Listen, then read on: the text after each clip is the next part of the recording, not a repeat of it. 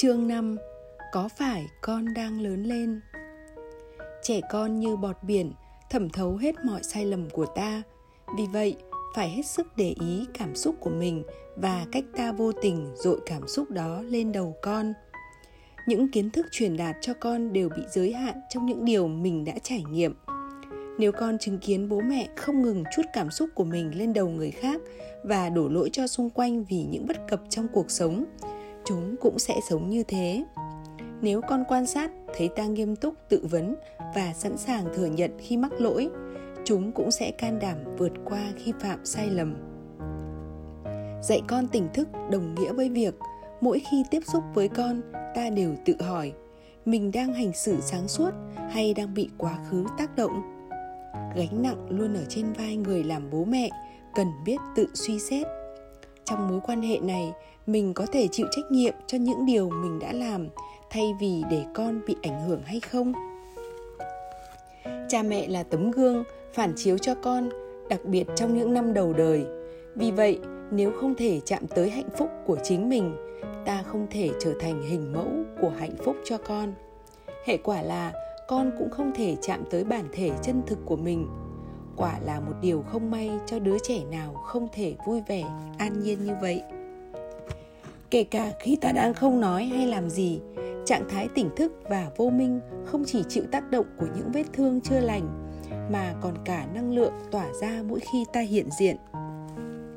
Vậy nên, con cảm nhận được mọi thứ, từ cách ta ôm lấy con mỗi buổi sáng, cách ta phản ứng khi con làm vỡ cái bình yêu quý, từ cách ta cư xử khi bị đụng xe, cách nói chuyện với con, cách ta chú tâm khi con khoe một thành tích, cách ta để ý khi con có tâm sự muốn bày tỏ.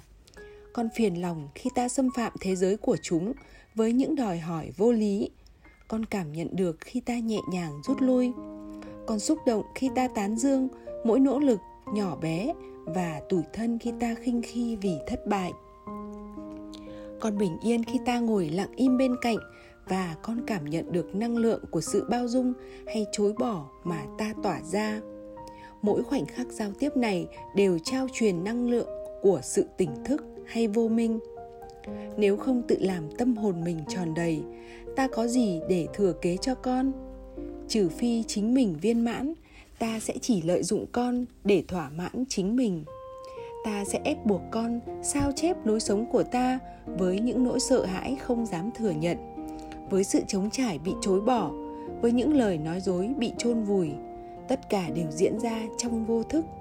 Đó là sức mạnh đáng sợ của những nỗi đau mà ta chưa bao giờ thừa nhận. Quan sát cách phản ứng của chính mình.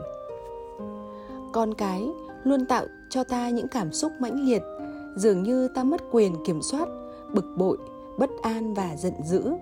Vì vậy, ta luôn bất đắc dĩ ngồi hàng ghế đầu trong show diễn của sự thiếu trưởng thành.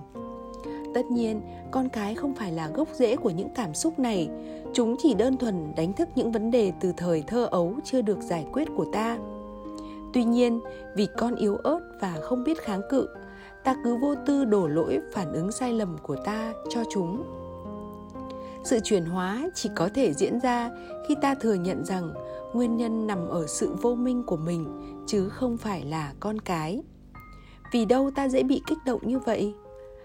Ta kế thừa của ông bà cha mẹ mình không chỉ những truyền thống, thói quen mà còn cả những khuôn mẫu cảm xúc. Bởi ngay từ khi lọt lòng, trong trạng thái nguyên sơ, chưa có cái tôi đồng nghĩa với việc chưa hình thành tính cách, ta rất dễ bị ảnh hưởng bởi mọi năng lượng cảm xúc xung quanh.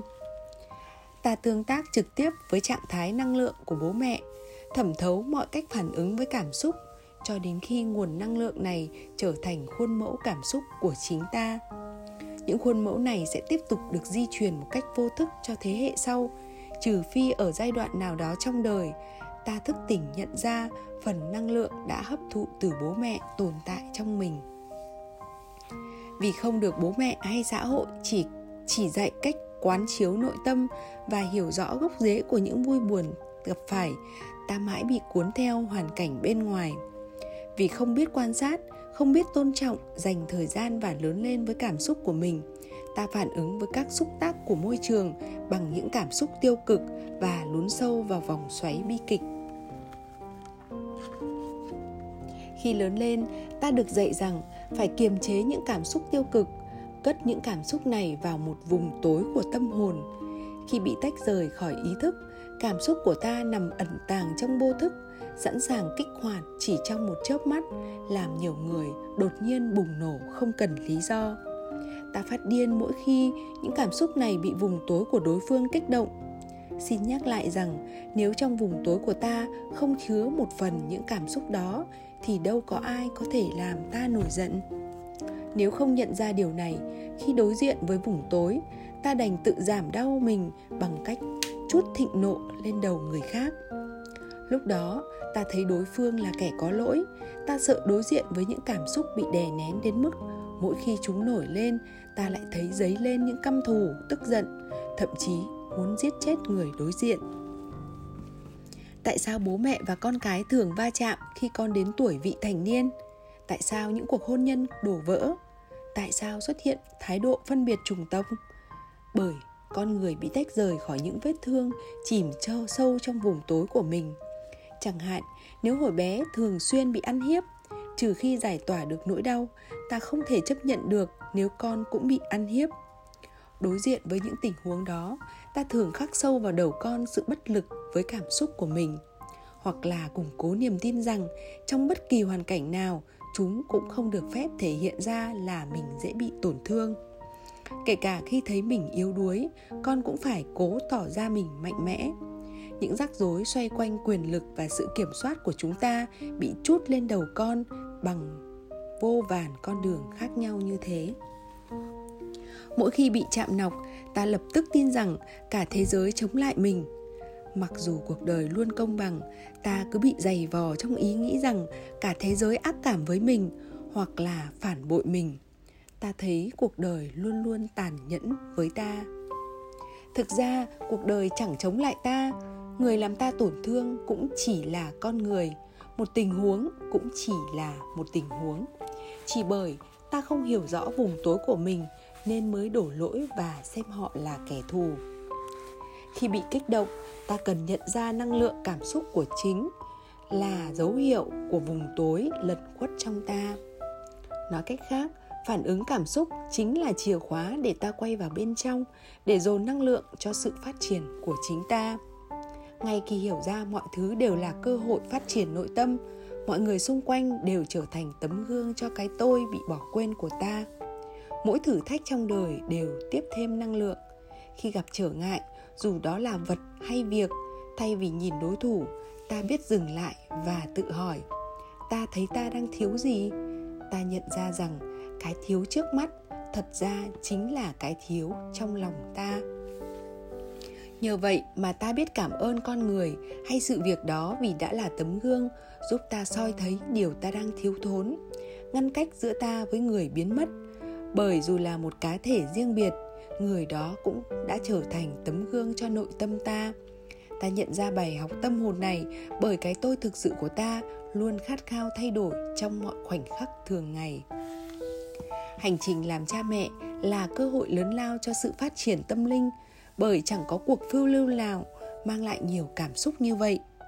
Khi vùng tối cảm xúc của mình được mang ra dưới ánh đèn sân khấu, việc làm cha mẹ giúp ta luyện tập phản ứng của mình. Trên thực tế, hành trình làm cha mẹ sẽ trở thành trải nghiệm tích cực cho cả cha mẹ và con cái, bởi mỗi khoảnh khắc là sự tiếp xúc của hai tâm hồn, và cả hai phía đều hiểu rằng mỗi người có một hành trình tâm linh riêng, tuy tay trong tay nhưng vẫn đơn độc. Từ đây, cách ta phản ứng với mọi người xung quanh thay vì tiêu cực sẽ trở nên sáng tạo hơn. Khám phá di sản cảm xúc của chính mình. Trong cuộc sống thường ngày, mỗi cá nhân đều có thể bị kích động vì bất kỳ lý do gì. Là cha mẹ, ta đặc biệt dễ phát hỏa bởi con liên tục ở bên cạnh và phụ thuộc vào ta. Tuy nhiên, ngay trong lần tới, khi bị con kích động, thay vì bực bội, hãy quan sát xem phản ứng đó thực sự là gì. Nếu chịu nhìn vào trong, thậm chí không cần cố tìm hiểu nguyên nhân mà chỉ cần ý thức được rằng cảm xúc đó xuất phát từ chính bản thân mình chứ không từ hành vi của người khác, ta sẽ có đủ thời gian dừng lại để chuyển từ phản xạ tức thì sang một cách cư xử tế nhị hơn.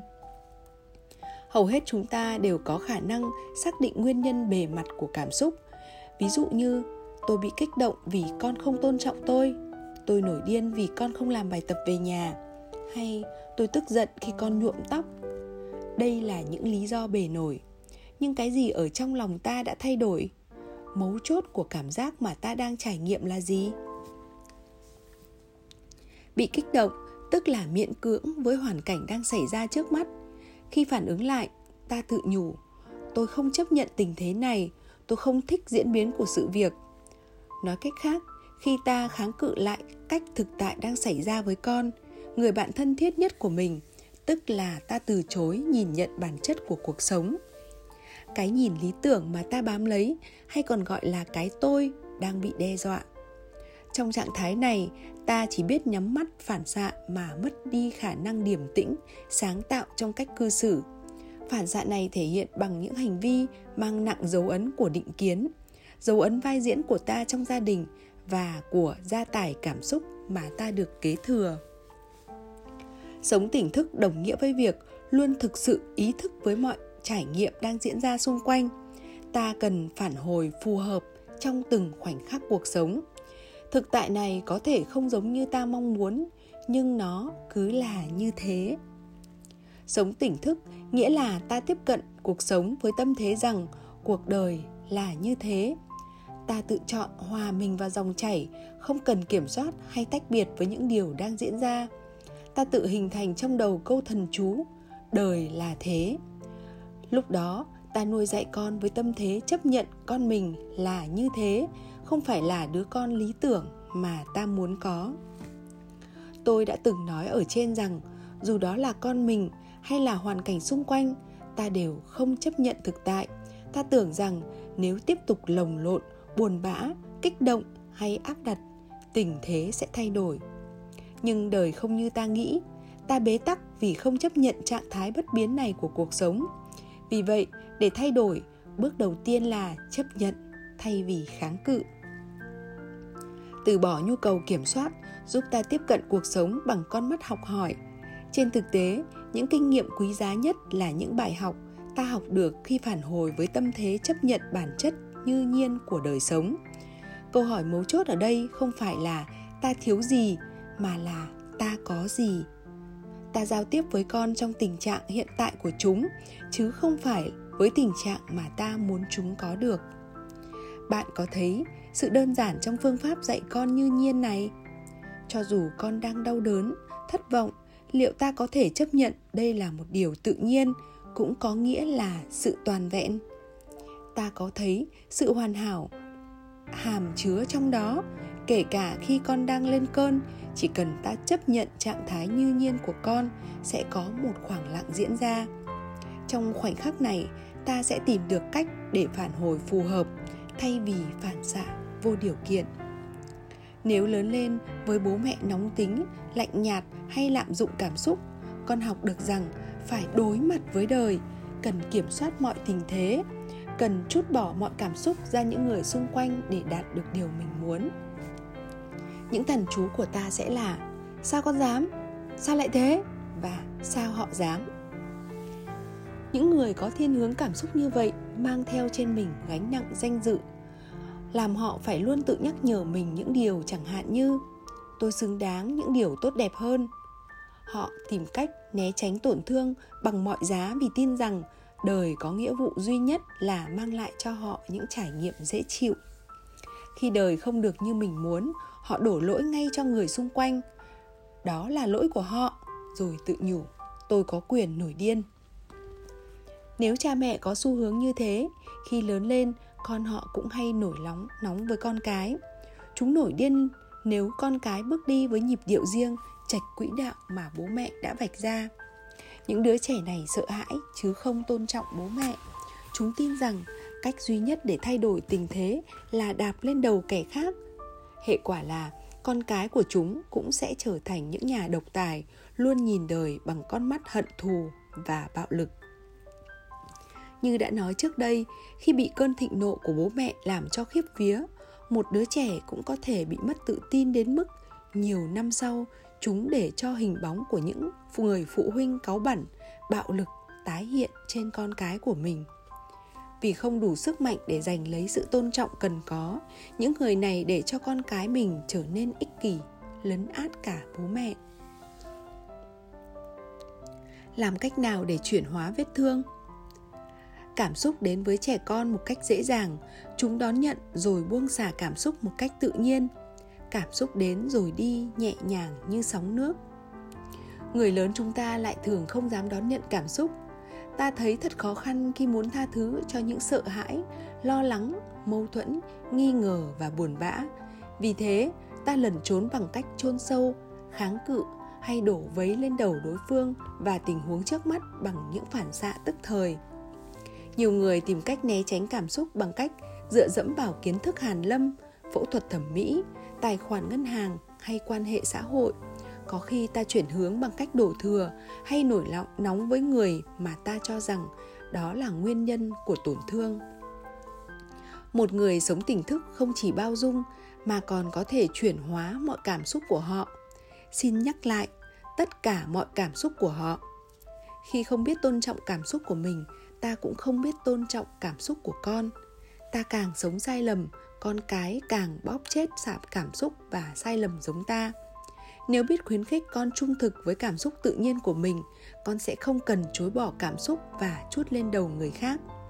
Vì vậy, nếu muốn dạy con sống có trách nhiệm, ta cần tôn trọng mọi cảm xúc, tránh việc hình thành vùng tối trong tâm hồn.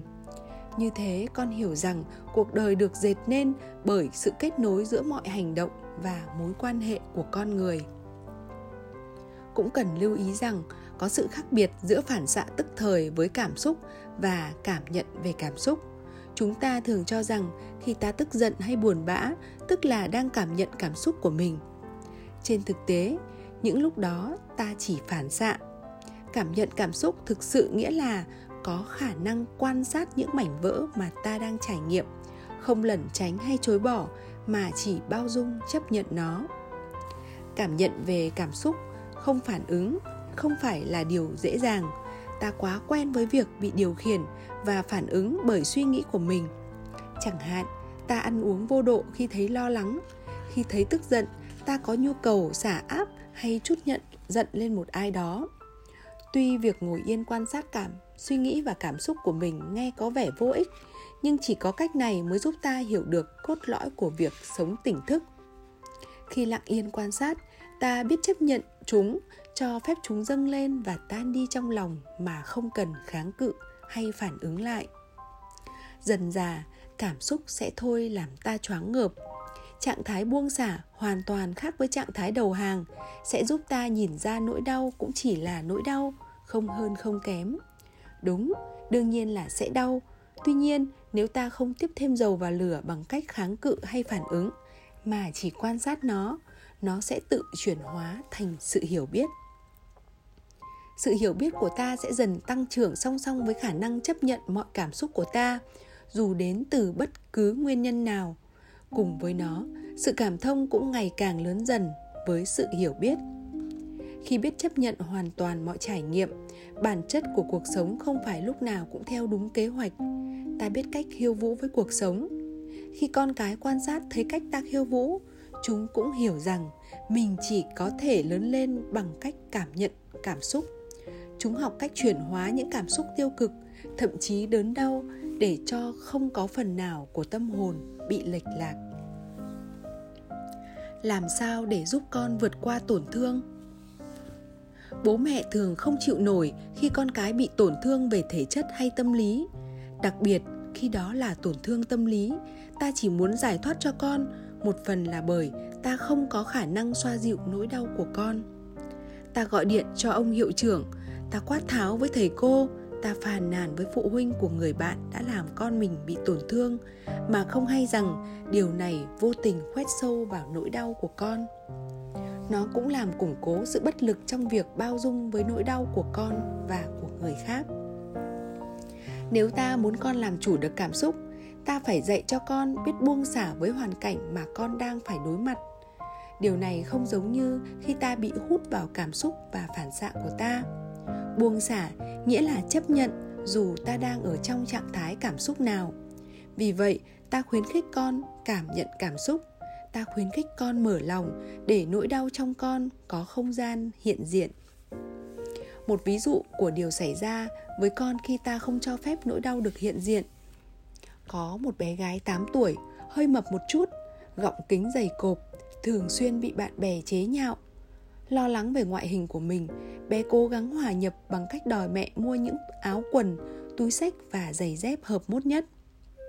Mẹ của bé vốn là một phụ nữ sành điệu, luôn sẵn lòng chiều theo ý con. Trong những ngày bé về nhà đóng cửa bỏ ăn bỏ uống và khóc trong phòng, mẹ của bé cảm thấy thật khổ sở.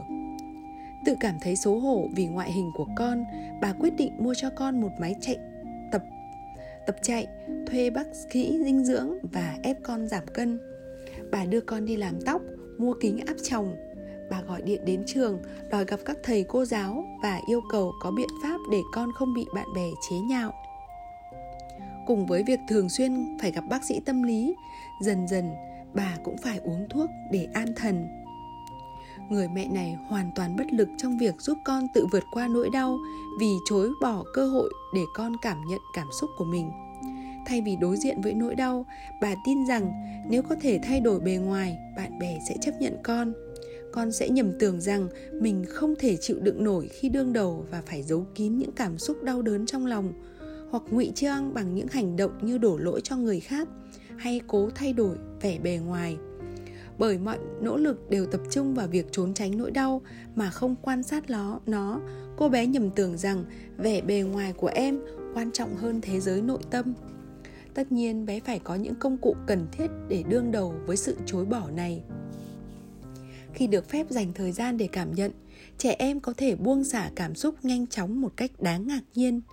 Qua khỏi cơn đau, chúng hiểu rằng đau cũng đơn thuần là một loại cảm giác. Biết trước nỗi đau đến còn đáng sợ hơn bản thân nỗi đau. Khi trải nghiệm nỗi đau trong trạng thái đơn giản, trần trụi của nó mà không nhấn mạnh nó bằng sự phán, phản ứng hay kháng cự, thái quá, nỗi đau sẽ chuyển hóa thành sự hiểu biết. Một khi cảm xúc được chuyển hóa, trẻ em không cảm thấy nhu cầu phải níu giữ như người lớn. Bằng bản năng, chúng hiểu rằng như thủy triều lên rồi xuống, nỗi đau cũng sẽ đến như một đợt sóng, sẽ tới và sẽ đi. Người lớn chúng ta cảm thấy mỗi nỗi đau như tồn tại mãi mãi bởi tâm trí của ta gắn chặt với những vết tích của quá khứ. Tâm trí ta không biết cách buông xả. Một trong những nguyên nhân là bởi ta không quen tự mình xử lý nỗi đau. Ta chỉ biết đổ lên đầu người khác, trói chặt người xung quanh vào mớ bòng bong của ta bằng những hối hận, đổ thừa và tức giận. Hoặc ta tìm cách giải tỏa nỗi đau ra ngoài bằng những thói quen thiếu lành mạnh, từ đồ ăn, bia rượu hay chất kích thích. Bài thuốc đúng là dành thời gian quan sát, chứng kiến vết thương, quán chiếu rằng nỗi đau đang hiện hữu. Khi con cái biết chấp nhận rằng nỗi đau là một phần tự nhiên không thể tránh khỏi của cuộc sống, chúng không quá sợ hãi và chỉ đơn giản thừa nhận ta đang bị đau. Thay vì tìm cách lý giải, đánh giá hay kháng cự, chúng dành thời gian quan sát nó. Khi con còn nhỏ, ta có thể dạy con bằng cách cùng ngồi với con. Con sẽ nói chuyện với ta nếu cần. Khi đó, mọi việc ta cần làm chỉ là một cái gật đầu hoặc một câu nói đồng tình. Mẹ hiểu. Chỉ cần logic, không cần tán dương hay dục dã cho trải nghiệm đó chóng qua. Chỉ cần dành ra không gian cho nó. Ngoài ra, nếu nỗi đau kéo dài, ta cứ chấp nhận nó như một điều hiển nhiên, không cần quá bức xúc. Ta có thể nói về nó như một vật hữu hình, có màu sắc, hình dáng và trạng thái khác nhau. Ta không ép con mình phải vui vẻ khi nỗi đau còn đang hiện diện. Điều quan trọng nhất là con cần phải trung thực với cảm giác của chính mình. Từng bước một. Để phản hồi một cách tỉnh thức, trước hết ta phải chấp nhận rằng con người tôi như thế thực ra không phải là bản thể của mình, mà chỉ là sản phẩm của vô minh. Ý thức này càng lớn thì khả năng phản hồi của ta càng mạnh mẽ. Có thể ta không dừng ngay được, nhưng bây giờ ta chỉ la mắng con tám phút thay vì mười phút. Bởi vì khi đang la mắng con, đột nhiên ta bắt quả tang sự thiếu tỉnh thức của bản thân mình.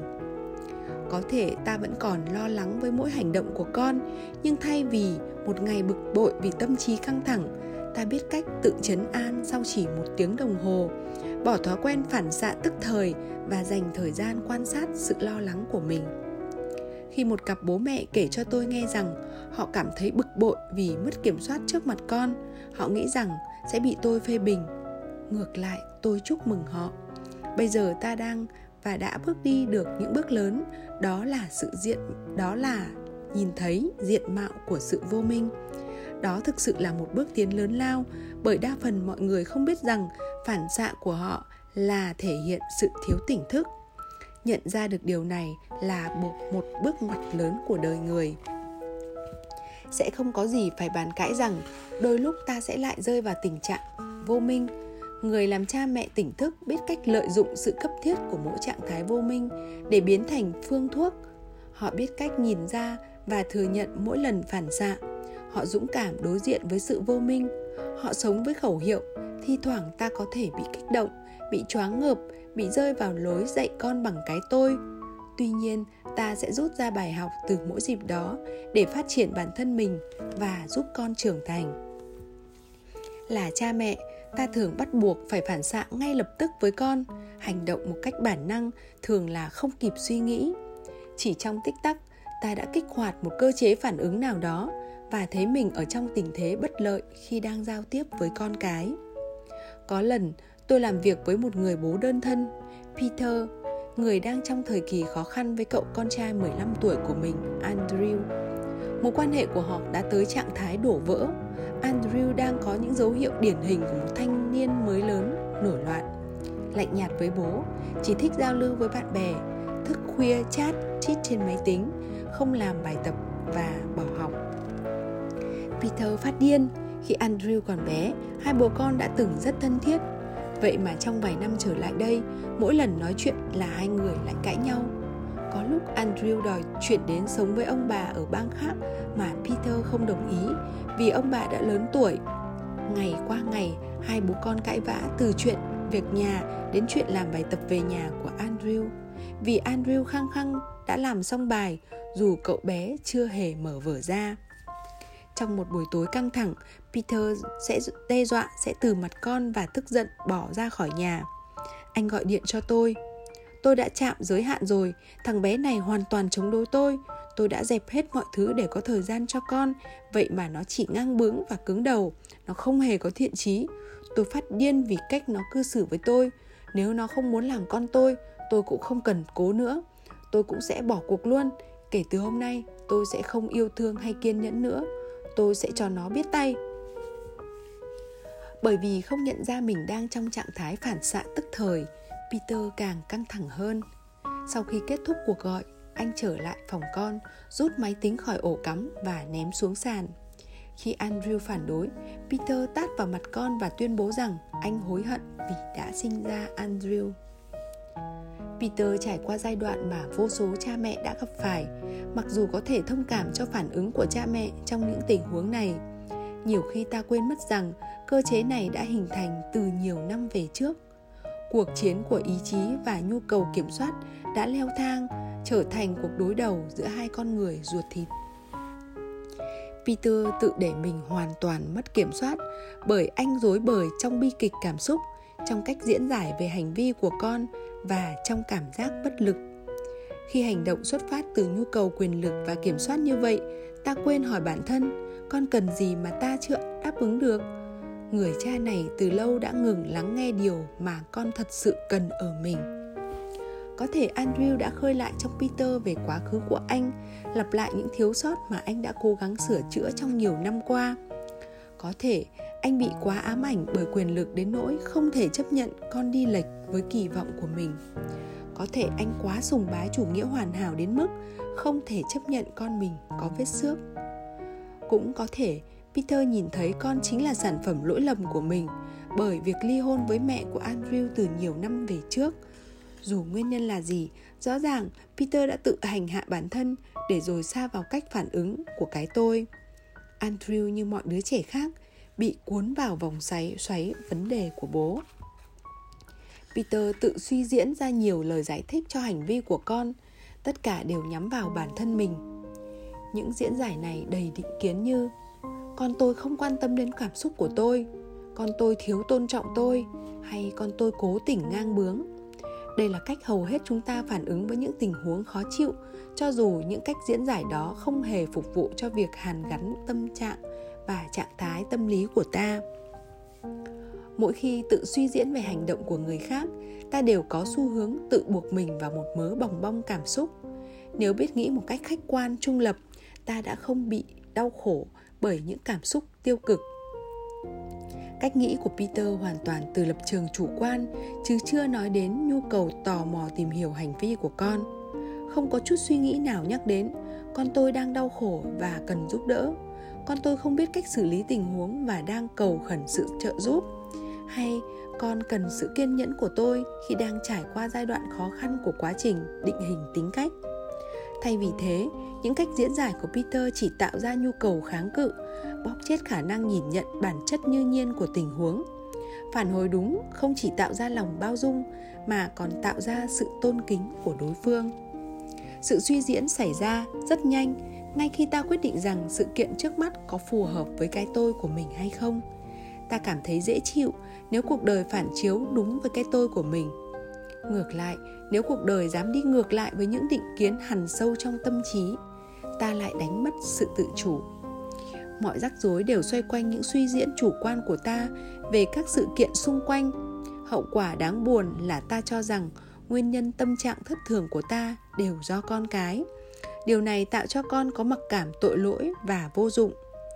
Từ tâm thế đó, chúng quay lại phản ứng với ta.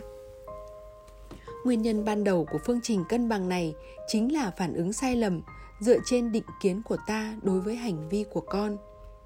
Trẻ con luôn hồn nhiên, không cố tình muốn làm ta nổi giận.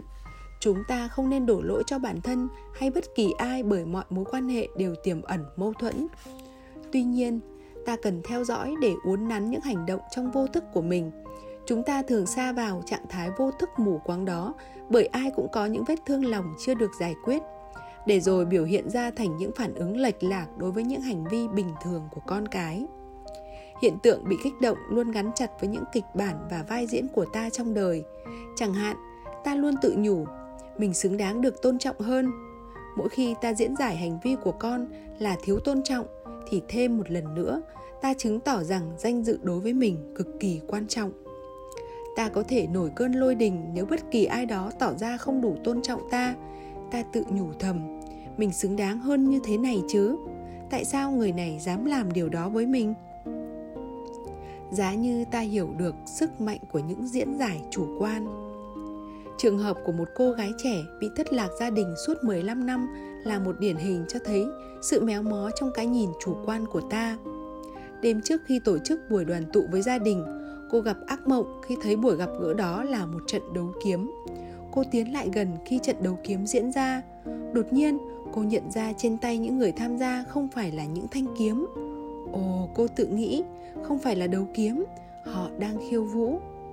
Khi tỉnh giấc, cô nhận ra rằng có một phần trong tiềm thức của mình đang mong chờ buổi đoàn viên này. Trong khoảnh khắc đó, cô hiểu rằng mình hoàn toàn có thể tự chọn cách diễn giải về thực tại. Nhờ đó, buổi đoàn tụ gia đình trở thành một trải nghiệm quý giá trên hành trình tâm linh của cô. Sai lầm lớn nhất khiến cái tôi bị kích hoạt chính là những suy diễn chủ quan của ta đối với sự kiện.